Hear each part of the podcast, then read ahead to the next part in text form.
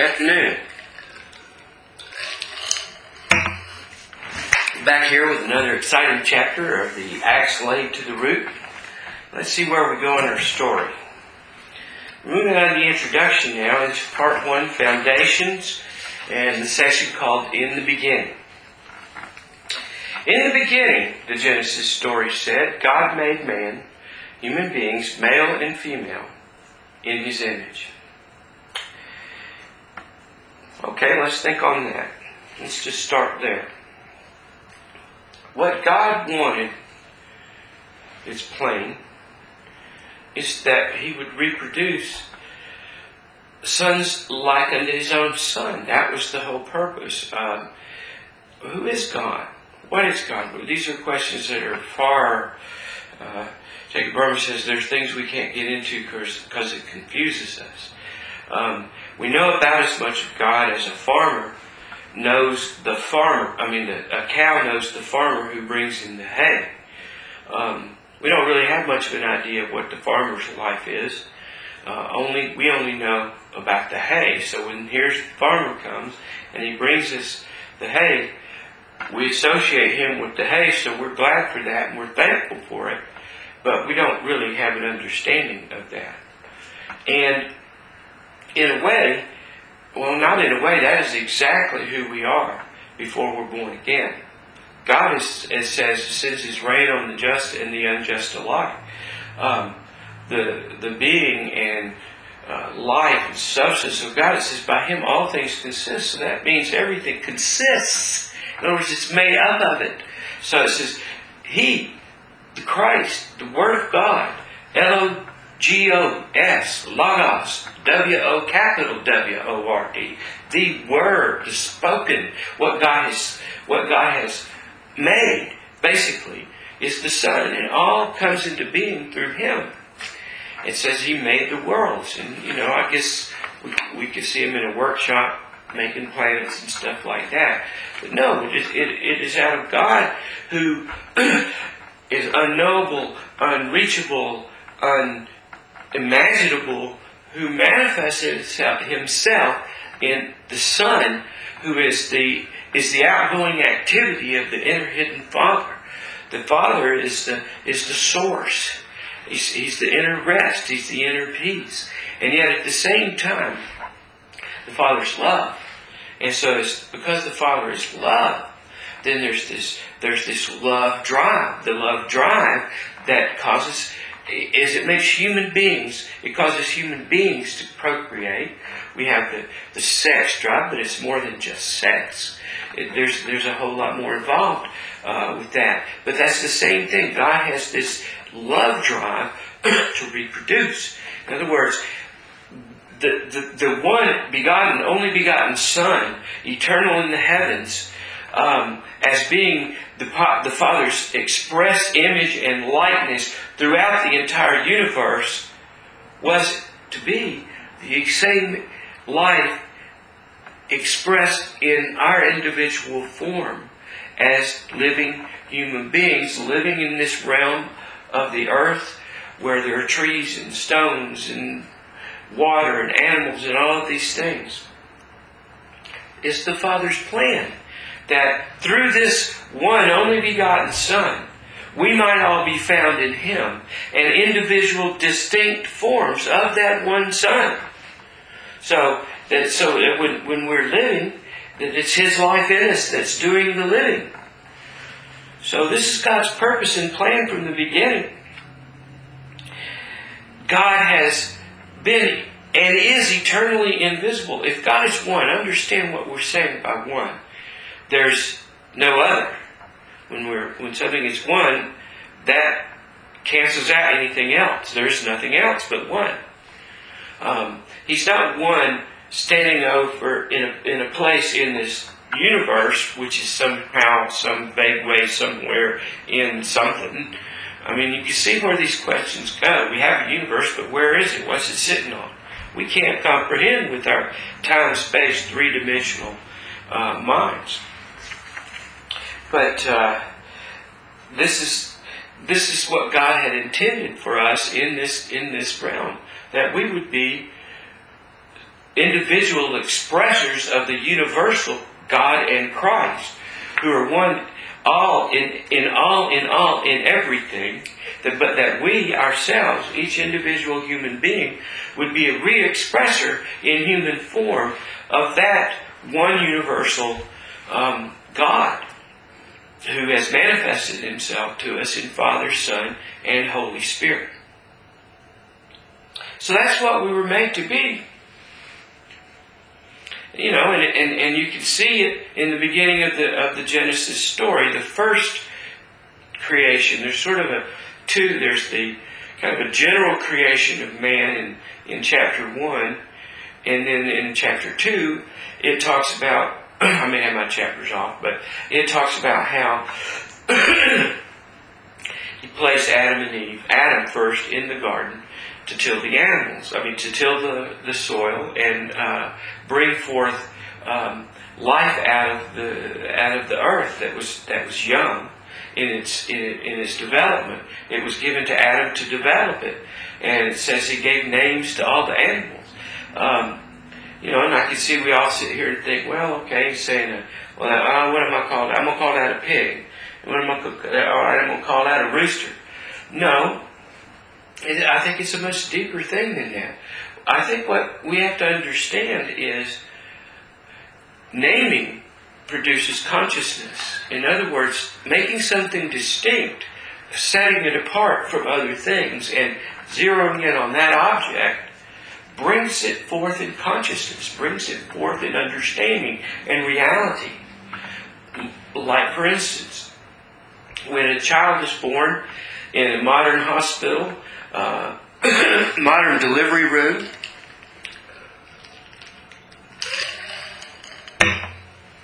when the child comes out of his mother's womb, what does he know? He doesn't know anything. I, I don't know what it, what I have no memory of that myself, and uh, I've heard there are some who say they do remember their birth, but most people I know can't. But so, but the baby, as far as consciousness, is an almost uh, clean slate. Um, and so when he comes out to this operating room, and there's there's doctors and nurses and attendants and, and there's and there's equipment, there's all sorts of equipment and machines and gloves and all sorts of things, towels. And what does the baby know about any of that? Not anything. It doesn't mean anything to him. He's not conscious of it. It doesn't differentiate around because he has no consciousness. He doesn't see. But as you grow older, things are presented to your consciousness. Things are presented to you. In the beginning, it's Mama. Baby learns mama. Mother is mama. Baby, daddy. Daddy. Baby learns daddy. Now I appear in his consciousness not just as this vague shape and form that makes me warm when I see him or her, uh, that takes care of me, changes me, feeds me, and who, in whose presence I desire to be. Um, uh, but but as a, as a little baby, I had no consciousness of that. But when I began to see him as daddy, you know, I see him a whole bunch of times. And then one day, someone points at me to the baby, or I point at me, and I say, Daddy. Or point at Mama, I say, Mama. And then the baby, not only has he had these warm, fuzzy feelings for his mother, and he has this natural, uh, instinctual um, uh, desire and comfort in being close to his mother and uh, drinking her milk and feeling her warmth. Um, but now suddenly, by the speaking of the word, Mama, that, that changes everything.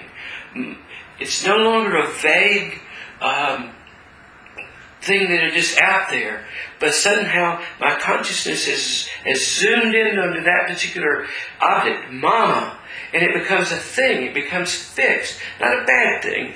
And when I'm talking here, I'm not talking separation. I'm talking distinction in consciousness uh, is is is not separation.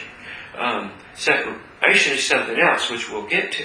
But you see that as, let's say the child grows up and goes to school and he learns that the child learns his lessons and he learns his math and he learns his science and all of those things until, and each time as he goes to school, as he goes through successive grade levels, he is conscious of more and more and more.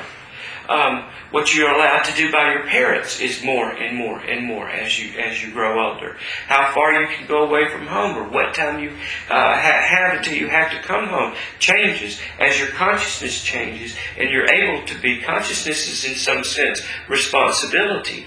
I'm responsible for all these things. I come to this level of responsibility where all of this is in my purview. And now let's say the child goes to college, goes to medical school, or goes to nursing school, and, and goes through all sorts of training, which is repeat, repetitive, repetitive, repetitive stuff of all of these objects and all of these machines and all of these procedures. And those people that learn those things, they learn them in individual, distinct consciousness. Ah, yes, this machine does this. This surgical instrument does this. So that the doctors and nurses, when they are standing there over that newborn baby who, who is just ba- basically a completely empty, clean slate. Here are these adults wearing these suits, conscious and operating all of these other things. And, but it was by it was by naming them. Okay, I see that. That's a that's a scalpel. That's a forceps. That's a this. That's a that. And when you name it, it's imprinted in your consciousness, just as if you know. Eh, it's like taking notes. You know, you, you think you'll hear, but it cements it in your consciousness when you write down something that you hear, or underline it, or make a note of it when something when something hits you. It's, it means that your consciousness has caught on to something. It's it's, it's grown a little bit. It's expanded a, lo- a little bit. And so this is what God has wanted for us. Not for us to be babies. Not for us to be ignorant, but us, but us to come to full consciousness of ourselves as the sons and daughters of God. So, we understand that in the beginning, God made us, and He made it says He made our bodies out of the dust of the earth. But what did he do after that? He says he, he blew into our nostrils the breath of life. Well, I think it was a, we have to believe. It, it, it, it seems that it can be no other. Because Adam, Adam had to live in this world. And Adam, God does not breathe the air of this world. Um, in fact, God doesn't breathe. God is the wind. The spirit. That's what spirit means. Pneuma means wind. And um, so he put when, and so every time it talks about that in Scripture, um, the, breath of God. This is the Spirit of God. This is the moving aspect of God, and um, uh, got where I was going with that. Oh, I see. All right. So what happens is that there's that twofold when God when God breathes into us out of, out of himself, um, two things must have been enacted at that time. First, it was his breath. Well, his breath is the spirit. God didn't have any. God didn't breathe air. God is the, God breathes the spirit because He is the spirit, and so therefore, um, uh, we receive in our beginning sort of two two breaths going on at the same time. I'm breathing the air of this world and it's sustaining my physical body.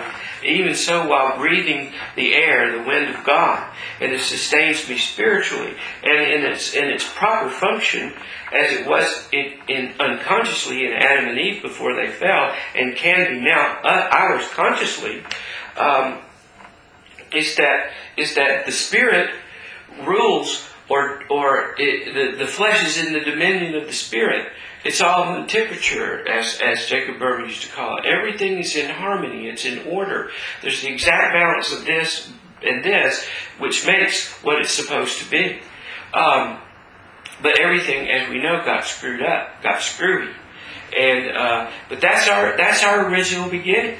Our original beginning are, are these bodies uh, made from the dust of the earth, but also God breathed into us His Spirit and the Spirit or the wind of this world, that we that we could live in this world and walk in this world and express God in this world through consciousness, as was the beginning thing that Adam did, and Adam gave names to all the animals, and and, and as I was saying, I believe that's when the beginning of Adam's consciousness and our consciousness begins. When we begin to, when we begin to say, "There's this and there's that."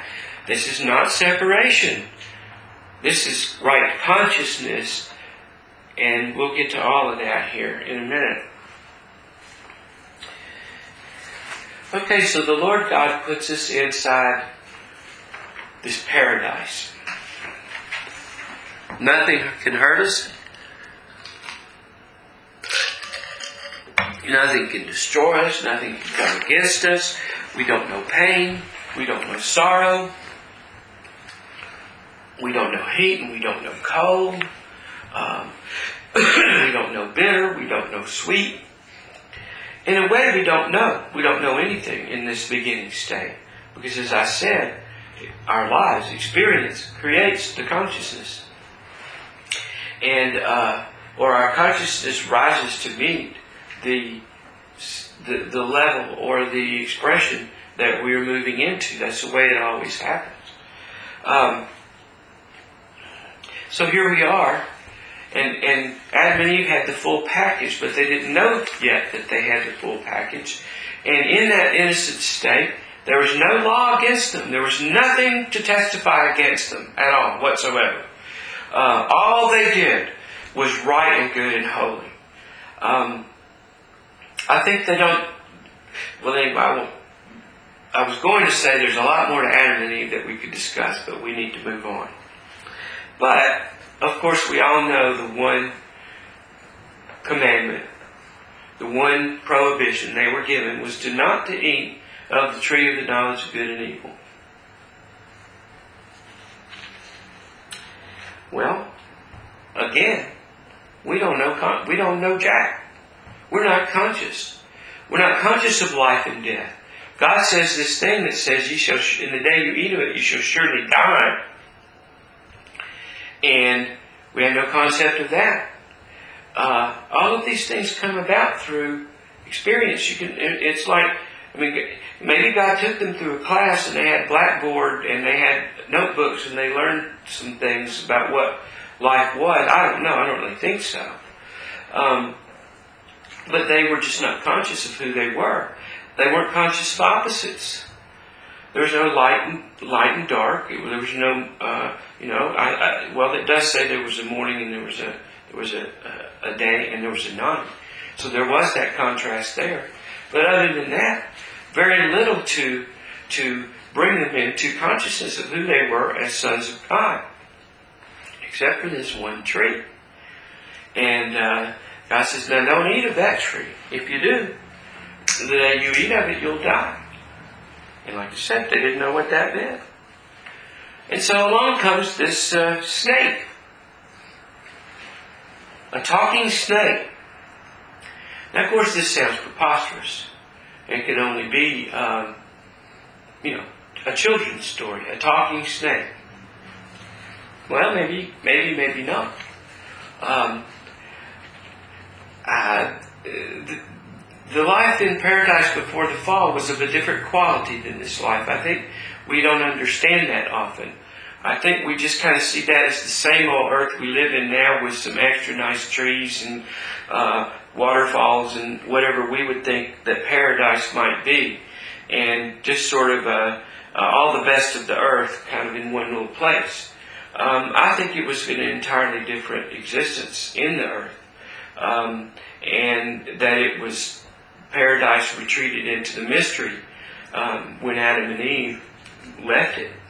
And then they came into the hard rocks, you know, thunderstorms, um, uh, just this this earth that we live in, which is filled with. It wasn't then. It wasn't until after the fall, but it became filled with violence. Animals doing violence to animals men doing violence to men, the, the, the wrath of nature, uh, blowing things down, blowing people's houses down. I mean, they just came out into this chaos of a world when they lived in this wonderful spiritual nursery.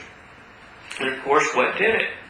Well, the talking snake made think that if you eat of that tree, you're, you're going to become conscious. You're going to become wise as God, knowing good and evil. Or basically, knowing everything. See, God, this tempter is saying, He's really holding out on you.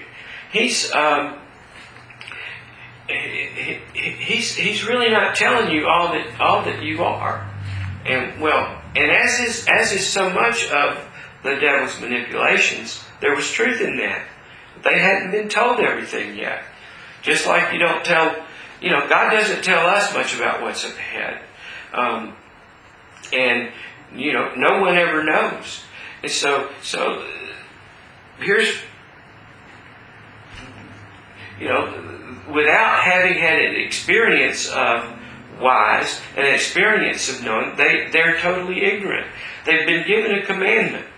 And they and they're tempted to disobey the commandment. Why are they tempted? Because they think it will be a shortcut to whatever it is that they want. a shortcut to knowing everything. A shortcut to the knowledge of good and evil. And the devil says, Come on. Take a bite. It won't kill you.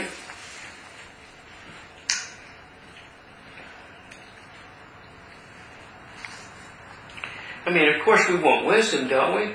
And here's, the, here's, here's this talking snake saying, look, if you eat this fruit, you'll have wisdom. And, uh, I mean, that's a good motive, right? I mean, after all, like the serpent said, if we eat of this fruit, eat of the fruit of this tree, well, we'll be as God Himself. Which is, as we might add, Mr. Lucifer, Mr. Talking Snake, that's his deal. Uh, uh, Isaiah 14 talks about Lucifer, son of the morning, and it talks about how he wants to ascend above the, he will be like the Most High. Well, see, you can't have something like the Most High. There is only the Most High. So something can't stand apart from, separate from Him, and be like Him. And see, this is where set, what we call separation occurs. Um, we can be like Him in the sense that He is in us and He expresses His life through and as us. And that, in that sense, we are like Him.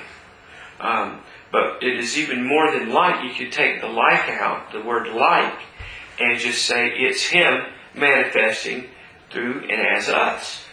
Um, but this thing about being like God, um, as it says in Isaiah 14, is, is, a, is, is a total break off from God. It's saying that, said, well, okay, you've got sufficiency, sufficiency in yourself. You've got light in yourself. Well, look, it's in me too. I've got all this power. I've got all this might. I'm just like Him in myself. I don't need this God to indwell me because I've already got the stuff. And so that's in, in the split eternal second that that choice was made, which is also beyond our capabilities because eternity seems to us to be one only thing and not a series or a sequence of events so that there's no past or there's no future. Well, I don't think we, we really have a comprehension of that. It's beyond our, our understanding, except that it, it, it should suffice us to know this glimpse we've been given into it in Isaiah 14 and Ezekiel 28. Some dispute that's what it means, but this is what we are saying it means. Is that this one created angel, created to bear the light of God, instead to chose to be his own light said, I will be like God. I'll be a, a God copy. And of course he could not, because he only, without the life of the Son, you see, the entire universe is made safe through the Son. God, in a sense, is made safe through the Son. And what I mean by that is, is that the, the nature of God and the being of God, um, William Law has this great expression. the eternal God is the eternal will to all goodness. God wills nothing but good. God wills nothing but life. And this is the God who has uh, expressed himself by means of the Son. But in order for God to um, come be this eternal other lover, if he is indeed a person as we are, and the Bible says that we are derivative persons from him, from him, he who is the real person. You see, we're only derived forms or um, uh, created, upheld forms, holograms almost, or I, I, it's hard to describe. There's so many terms that could describe it, by which the living God makes Himself known.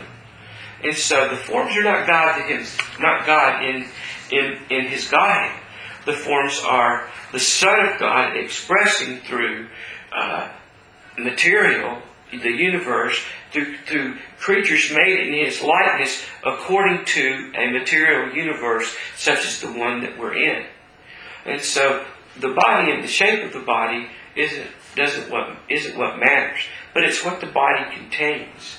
And so um, the move of God uh, to to to express and, and to be an, eternal will all, to all goodness has to be with a with an absolute eternal no to being a self. For himself and and he's going to create a universe where which which has in a wrong way the, the, the inhabitants of the universe turned in on him and loving him for his own needs' sake.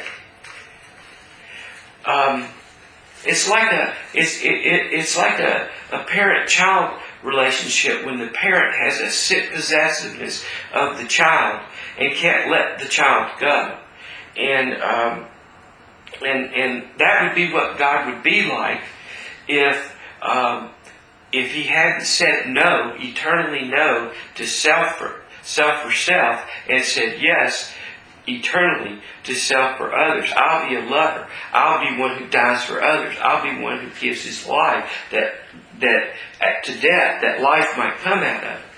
And so that's the office of the Son. And so the Son comes and enacts that into Godhead. So there's, there's continuing, continuing, uh, as it says in uh, a great word that describes this circumincession. In other words, the Trinity, uh, Father, Son, Holy Spirit are continually in, interpenetrating each one, each the other, and so that one cannot. There's, you know, you're not going to say here's the Father, here's the Son, here's the Spirit. They're one. And so they interpenetrate each other. They have different offices within what they do, but but nevertheless they're one. And this is and when that function is in is in a human being, then that human being begins to function after the purpose of his creation.